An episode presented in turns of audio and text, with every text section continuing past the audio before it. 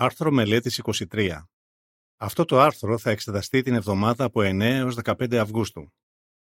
Με τον Ιχωβά δεν είστε ποτέ μόνοι. Θεματικό εδάφιο. Ο Ιχωβά είναι κοντά σε όλους όσους τον επικαλούνται. Ψαλμός 145-18. Ύμνος 28. Ας κερδίσουμε τη φιλία του Ιχωβά. Περίληψη. Μήπως μερικές φορές παλεύετε με αισθήματα μοναξιάς; Αν ναι, να είστε βέβαιοι ότι ο Ιχωβά γνωρίζει πολύ καλά τι αγώνα κάνετε και ότι είναι πρόθυμος να σας δίνει τη στήριξη που χρειάζεστε. Σε αυτό το άρθρο θα εξετάσουμε πώς μπορείτε να διαχειρίζεστε τα αισθήματα μοναξιάς. Θα μάθουμε επίσης πώς μπορείτε να ενθαρρύνετε συλλάδροι σας που νιώθουν μόνοι. Παράγραφος 1. Ερώτηση. Γιατί μπορεί κάποιες φορές οι υπηρέτες του Ιχωβά να νιώθουν μόνοι; Οι περισσότεροι νιώθουμε μοναξιά κατά καιρούς. Για κάποιους αυτά τα αισθήματα δεν διαρκούν πολύ, ενώ για άλλους επιμένουν για καιρό. Ίσως νιώθουμε μόνοι ακόμα και όταν περιβαλλόμαστε από κόσμο. Μερικοί δυσκολεύονται να δημιουργήσουν φιλίες στην καινούργια τους εκκλησία. Άλλοι προέρχονται από μια πολύ δεμένη οικογένεια και όταν μετακομίζουν μακριά από τους δικούς τους, υποφέρουν από μοναξιά. Άλλοι πάλι νιώθουν τρομερή νοσταλγία για τη συντροφιά ενός αγαπημένου τους προσώπου που έχει πεθάνει. Και κάποιοι χριστιανοί, ιδίως εκείνοι που έχουν γνωρίσει την αλήθεια πρόσφατα, νιώθουν απομονωμένοι όταν αντιμετωπίζουν απόρριψη ή εναντίωση από μη ομόπιστους συγγενείς και πρώην φίλους. Παράγραφος 2. Ερώτηση. Σε ποιες ερωτήσεις θα απαντήσουμε; Ο Ιχωβά γνωρίζει και κατανοεί τα πάντα για εμάς. Όταν νιώθουμε μόνοι, το ξέρει καλά αυτό και θέλει να μας βοηθήσει να υπερνικήσουμε αυτά τα αισθήματα. Πώς μας βοηθάει ο Ιχωβά, πώς μπορούμε να βοηθήσουμε εμείς τον εαυτό μας; Και πώς μπορούμε να βοηθήσουμε άλλους στην εκκλησία μας που νιώθουν μόνοι, ας δούμε τις απαντήσεις. Ο Ιχωβά νοιάζεται. Παράγραφος 3. Ερώτηση. Πώς έδειξε ο Ιχωβά ενδιαφέρον για τον Ηλία; Ο Ιχωβά ενδιαφέρεται βαθιά για το καλό όλων των λάτρεών του. Είναι κοντά στον καθέναν από εμάς και όταν μας κατακλείζουν αισθήματα αποθάρρυνσης, εκείνος το παρατηρεί αυτό. Ας εξετάσουμε πώς φρόντισε ο Ιχωβά τον προφήτη του, τον Ηλία. Εκείνος ο πιστός άνθρωπος έζησε σε μια δύσκολη εποχή στην ιστορία του Ισραήλ. Οι λάτρεις του Ιχωβά υφίσταντο σφοδρό διωγμό και ο Ηλίας ήταν ειδικό στόχος ισχυρών εχθρών που εναντιώνονταν στον Θεό. Επίσης, ο Ηλίας ίσως στενοχωριόταν επειδή νόμιζε πως ήταν ο μόνος προφήτης που είχε απομείνει να υπηρετεί τον Ιχωβά. Ο Θεός το πρόσεξε αμέσως αυτό και έκανε κάτι για τον Ηλία. Έστειλε έναν άγγελο να τον διαβεβαιώσει ότι δεν ήταν μόνος, ότι υπήρχαν ακόμα πολλοί θεοφοβούμενοι Ισραηλίτες. Η λεζάντα της εικόνας που εξετάζεται σε συνδυασμό με την παράγραφο 3 αναφέρει «Ο Ιχωβά έστειλε έναν άγγελο να διαβεβαιώσει τον Ηλία ότι δεν ήταν μόνος». Παράγραφος 4. Ερώτηση. Πώς φανερώνουν τα εδάφια Μάρκος 10, 29 και 30 το ενδιαφέρον του Ιχωβά για τους υπηρέτες του που ίσως χάνουν την υποστήριξη των άλλων; Ο Ιχωβά ξέρει πως μερικοί από εμάς χρειάζεται να θυσιάσουν πολλά πράγματα όταν επιλέγουν να τον υπηρετήσουν. Για παράδειγμα, ίσως χάνουν την υποστήριξη ημίωμοπιστων συγγενών και πρώην φίλων. Ίσως με μια δόση ανησυχίας στη φωνή του, ο Απόστολος Πέτρος ρώτησε κάποτε τον Ιησού εμείς αφήσαμε τα πάντα και σε ακολουθήσαμε.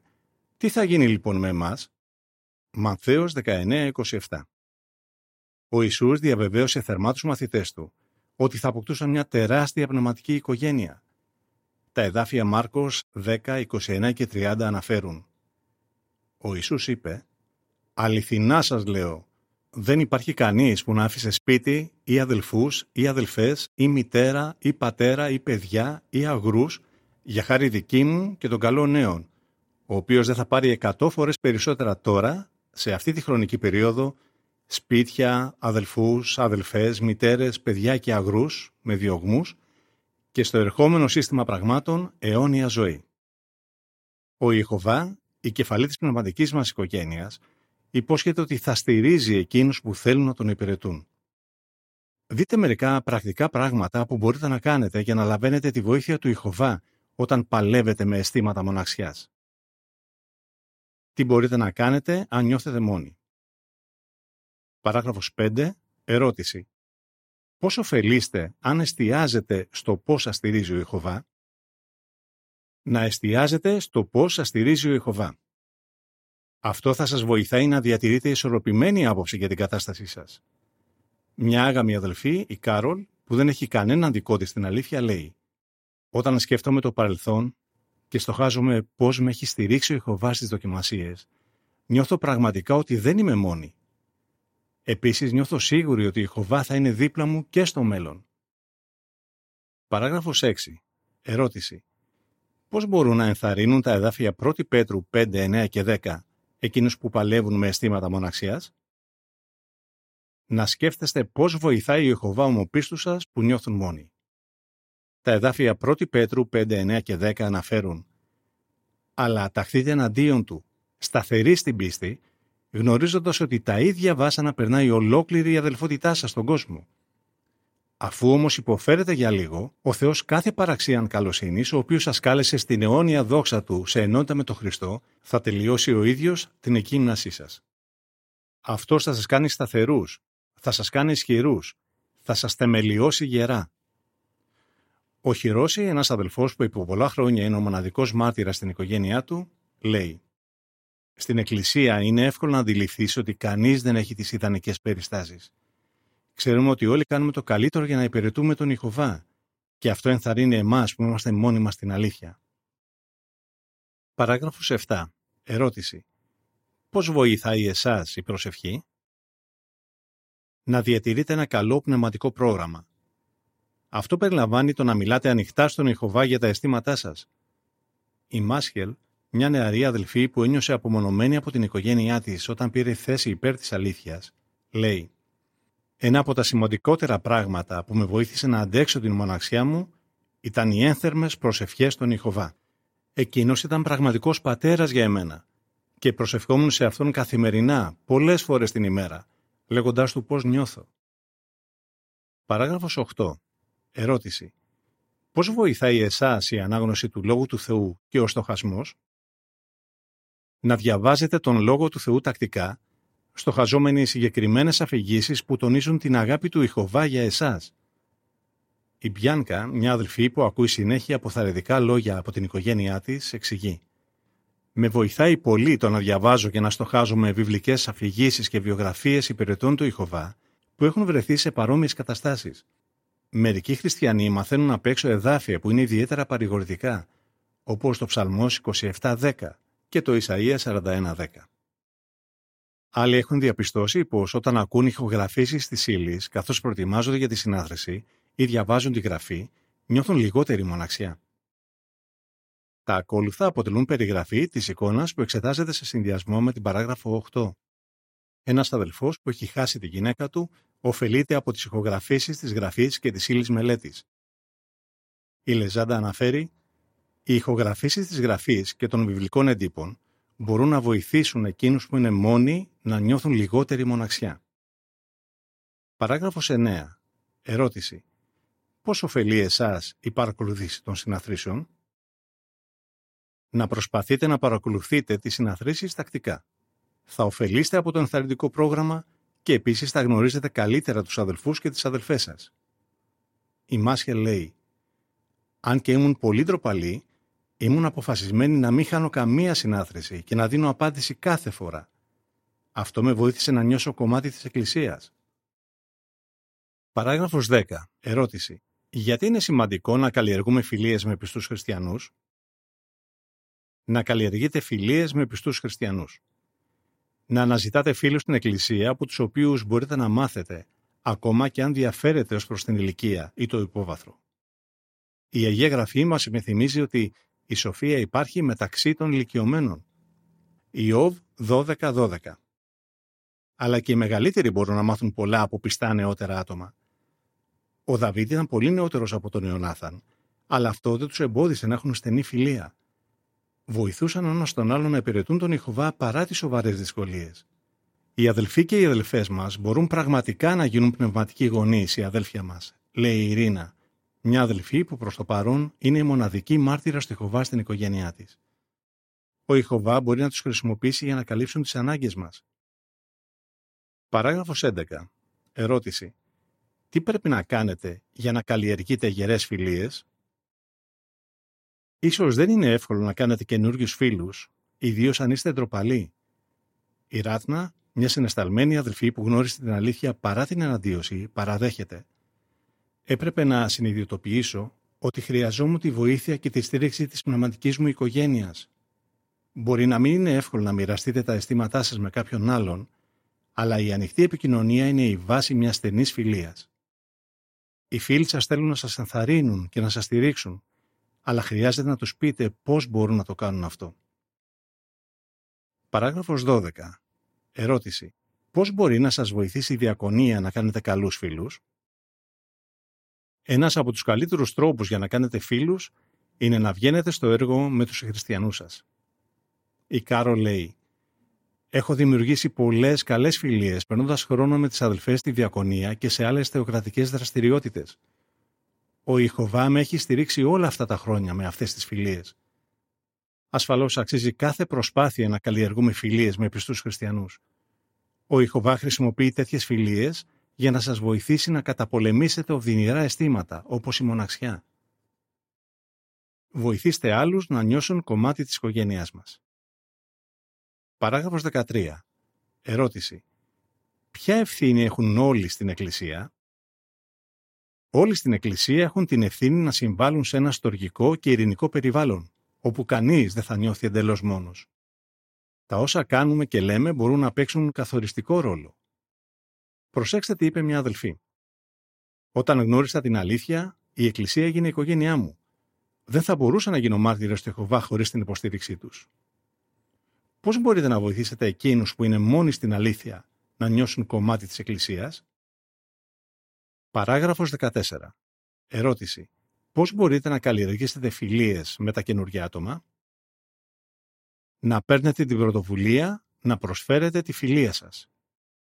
Ένα πρώτο βήμα είναι να καλωσορίζουμε θερμά τα καινούργια άτομα στην Εκκλησία. Αλλά δεν πρέπει να αρκούμαστε σε έναν φιλικό χαιρετισμό. Το ζητούμενο είναι να χτίσουμε γερές φιλίες σε βάθος χρόνου. Γι' αυτό, να δείχνετε θερμό και γνήσιο ενδιαφέρον στα καινούργια άτομα. Χωρίς να γίνεστε αδιάκριτοι, προσπαθήστε να καταλάβετε τι αντιμετωπίζουν. Μερικοί ίσως δυσκολεύονται να εκφράσουν τα αισθήματά τους. Γι' αυτό μην τους πιέζετε να μιλήσουν. Αντίθετα με διακριτικές και ευγενικές ερωτήσεις, βοηθήστε τους να εκφραστούν και ακούστε υπομονετικά τις απαντήσεις τους. Για παράδειγμα, θα μπορούσατε να τους ρωτήσετε πώς γνώρισαν την αλήθεια. Παράγραφος 15. Ερώτηση.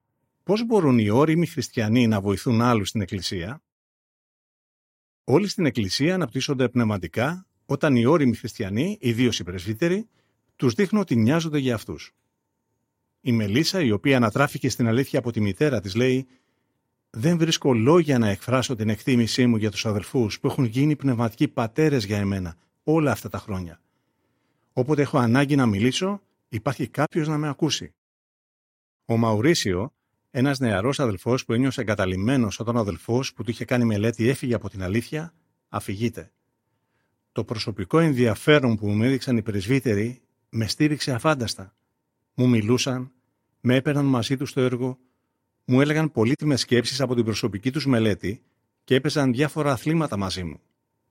Τόσο η Μελίσσα όσο και ο Μαουρίσιο υπηρετούν τώρα ως ολοχρόνιοι διάκονοι. Παράγραφοι 16 και 17. Ερώτηση. Με ποιους πρακτικούς τρόπους μπορούμε να βοηθάμε τους άλλους; Να βοηθάτε με πρακτικούς τρόπους. Συχνά, το μόνο που χρειάζεσαι είναι μια απλή πράξη καλοσύνης στην κατάλληλη στιγμή, λέει ο Λίο, ο οποίος υπηρετεί ως ιεραπόστολος σε μια χώρα μακριά από την οικογένειά του. Θυμάμαι μια μέρα που τράκαρα με το αυτοκίνητό μου. Όταν τελικά πήγα στο σπίτι μου, ήμουν διαλυμένος από το άγχος. Αλλά τότε κάποιος ζευγάρι με κάλεσε για ένα απλό γεύμα. Δεν θυμάμαι τι φάγαμε. Θυμάμαι όμως με πόση καλοσύνη με άκουσαν. Στο τέλος, ένιωθα πολύ καλύτερα. Όλοι μας απολαμβάνουμε τις θεοκρατικές εκδηλώσεις, όπως τις συνελεύσεις, εν μέρει επειδή έχουμε την ευκαιρία να περνάμε χρόνο με άλλους, ανταλλάσσοντας σκέψεις γύρω από το πρόγραμμα. Η Κάρολ όμως λέει «Οι συνελεύσεις με δυσκολεύουν ιδιαίτερα». Γιατί; Η ίδια εξηγεί Παρότι περιβάλλομαι από εκατοντάδες ή και χιλιάδες αδελφούς και αδελφές, συνήθως αυτή είναι παρέα με την οικογένειά τους. Τότε εγώ νιώθω ακόμα πιο μόνη. Άλλοι δυσκολεύονται να παρακολουθήσουν μια συνέλευση την πρώτη φορά μετά το θάνατο του συντρόφου τους. Γνωρίζετε κάποιον που αντιμετωπίζει τέτοιες δυσκολίες; Θα μπορούσατε να του προτείνετε να παρακολουθήσει την επόμενη θεοκρατική εκδήλωση μαζί με εσάς και την οικογένειά σας. Παράγραφος 18. Ερώτηση. Πώς μπορούμε να εφαρμόσουμε τα εδάφια 2 Κορινθίου 6, 11 13 όταν δείχνουμε φιλοξενία; Να περνάτε χρόνο μαζί με τους άλλους. Προσπαθήστε να συμπεριλαμβάνετε διάφορους αδελφούς και αδελφές στις κοινωνικές σας δραστηριότητες, ιδίως εκείνους που ίσως νιώθουν μόνοι. Θέλουμε να ανοίγουμε διάπλατα την καρδιά μας, ιδιαίτερα απέναντι σε τέτοια άτομα. Τα εδάφια 2 Κορινθίους 6, 11-13 αναφέρουν «Έχουμε ανοίξει το στόμα μας για να σας μιλήσουμε, Κορίνθιοι, και έχουμε ανοίξει διάπλατα την καρδιά μας. Δεν εκδηλώνουμε εμείς με φιδωλία τη στοργή μας για εσάς, αλλά εσείς εκδηλώνετε με φιδωλία την τρυφερή στοργή σας για εμάς. Ανταποκρινόμενοι λοιπόν, σας μιλώ σαν να είστε παιδιά μου, ανοίξτε και εσείς διάπλατα την καρδιά σας. Πετούσαμε από τη χαρά μας όποτε μας προσκαλούσαν αδελφοί στο σπίτι τους ή μας έπαιρναν μαζί τους σε κάποια εκδρομή, θυμάται η Μελίσσα. Υπάρχει κάποιος στην εκκλησία σας στον οποίο θα μπορούσατε να δείξετε φιλοξενία; Παράγραφος 19. Ερώτηση. Πότε ίσως είναι ιδιαίτερα ωφέλιμο να περνάμε χρόνο με τους χριστιανούς μας; Ίσως υπάρχουν στιγμές που οι χριστιανοί μας θα εκτιμούσαν ιδιαίτερα την παρέα μας. Μερικοί μπορεί να νιώθουν άβολα να είναι μαζί με μη ομόπιστου συγγενείς στη διάρκεια των γιορτών. Άλλοι ίσως νιώθουν πολύ πόνο κάποιες συγκεκριμένες μέρες, όπως την επέτειο του θανάτου ενός αγαπημένου τους προσώπου. Όταν προσφερόμαστε να περάσουμε χρόνο με αδελφούς και αδελφές που αντιμετωπίζουν τέτοιες δυσκολίες, τους δείχνουμε ότι ενδιαφερόμαστε γνήσια. Φιλιππισίους 2.20 τα ακόλουθα αποτελούν περιγραφή της εικόνας που εξετάζεται σε συνδυασμό με τις παραγράφους 16 19. Ένας αδελφός και η κόρη του επισκέπτονται έναν ηλικιωμένο αδελφό της Εκκλησίας και του δείχνουν καλοσύνη. Η Λεζάντα αναφέρει «Υπάρχει κάποιος στην Εκκλησία σας που θα εκτιμούσε ιδιαίτερα την καλοσύνη και την παρέα σας» Παράγραφος 20. Ερώτηση. Πώς μπορούν τα λόγια του Ιησού στα εδάφια Μαθαίος 12, 48 έως 50 να μας βοηθήσουν όταν νιώθουμε μόνοι; Υπάρχουν πολλοί λόγοι για τους οποίους ένας χριστιανός μπορεί κάποιες φορές να νιώθει μόνος. Δεν πρέπει όμως ποτέ να ξεχνάμε ότι ο Ιχωβά είναι πλήρως ενήμερος για αυτά τα αισθήματα. Μας παρέχει ό,τι χρειαζόμαστε, συχνά μέσω των χριστιανών μας. Τα εδάφια Μανθαίος 12, 48 έως 50 αναφέρουν Απαντώντας, είπε σε αυτόν που του μίλησε «Ποια είναι η μητέρα μου και ποιοι είναι οι αδελφοί μου» και εκτείνοντας το χέρι του προς τους μαθητές του είπε «Να η μητέρα μου και οι αδελφοί μου, διότι όποιος κάνει το θέλημα του πατέρα μου που είναι στον ουρανό, αυτός είναι αδελφός και αδελφή και μητέρα μου». Με τη σειρά μας, εμείς δείχνουμε στον Ιχωβά την εκτίμησή μας για τη στοργική του διευθέτηση όταν κάνουμε το καλύτερο που μπορούμε για να στηρίζουμε την πνευματική μας οικογένεια. Όπως και αν νιώθουμε κάποιες φορές, δεν είμαστε ποτέ μόνοι, επειδή ο Ιχωβά είναι πάντοτε στο πλευρό μας. Πώς θα απαντούσατε; Πώς γνωρίζουμε ότι ο Ιχωβά νοιάζεται για τα αισθήματά μας; Τι μπορούμε να κάνουμε όταν παλεύουμε με αισθήματα μοναξιάς; Πώς μπορούμε να βοηθήσουμε τους χριστιανούς μας να νιώσουν κομμάτι της Εκκλησίας; Ύμνο 46 Σε ευχαριστούμε, Ιεχωβά. Τέλος του άρθρου.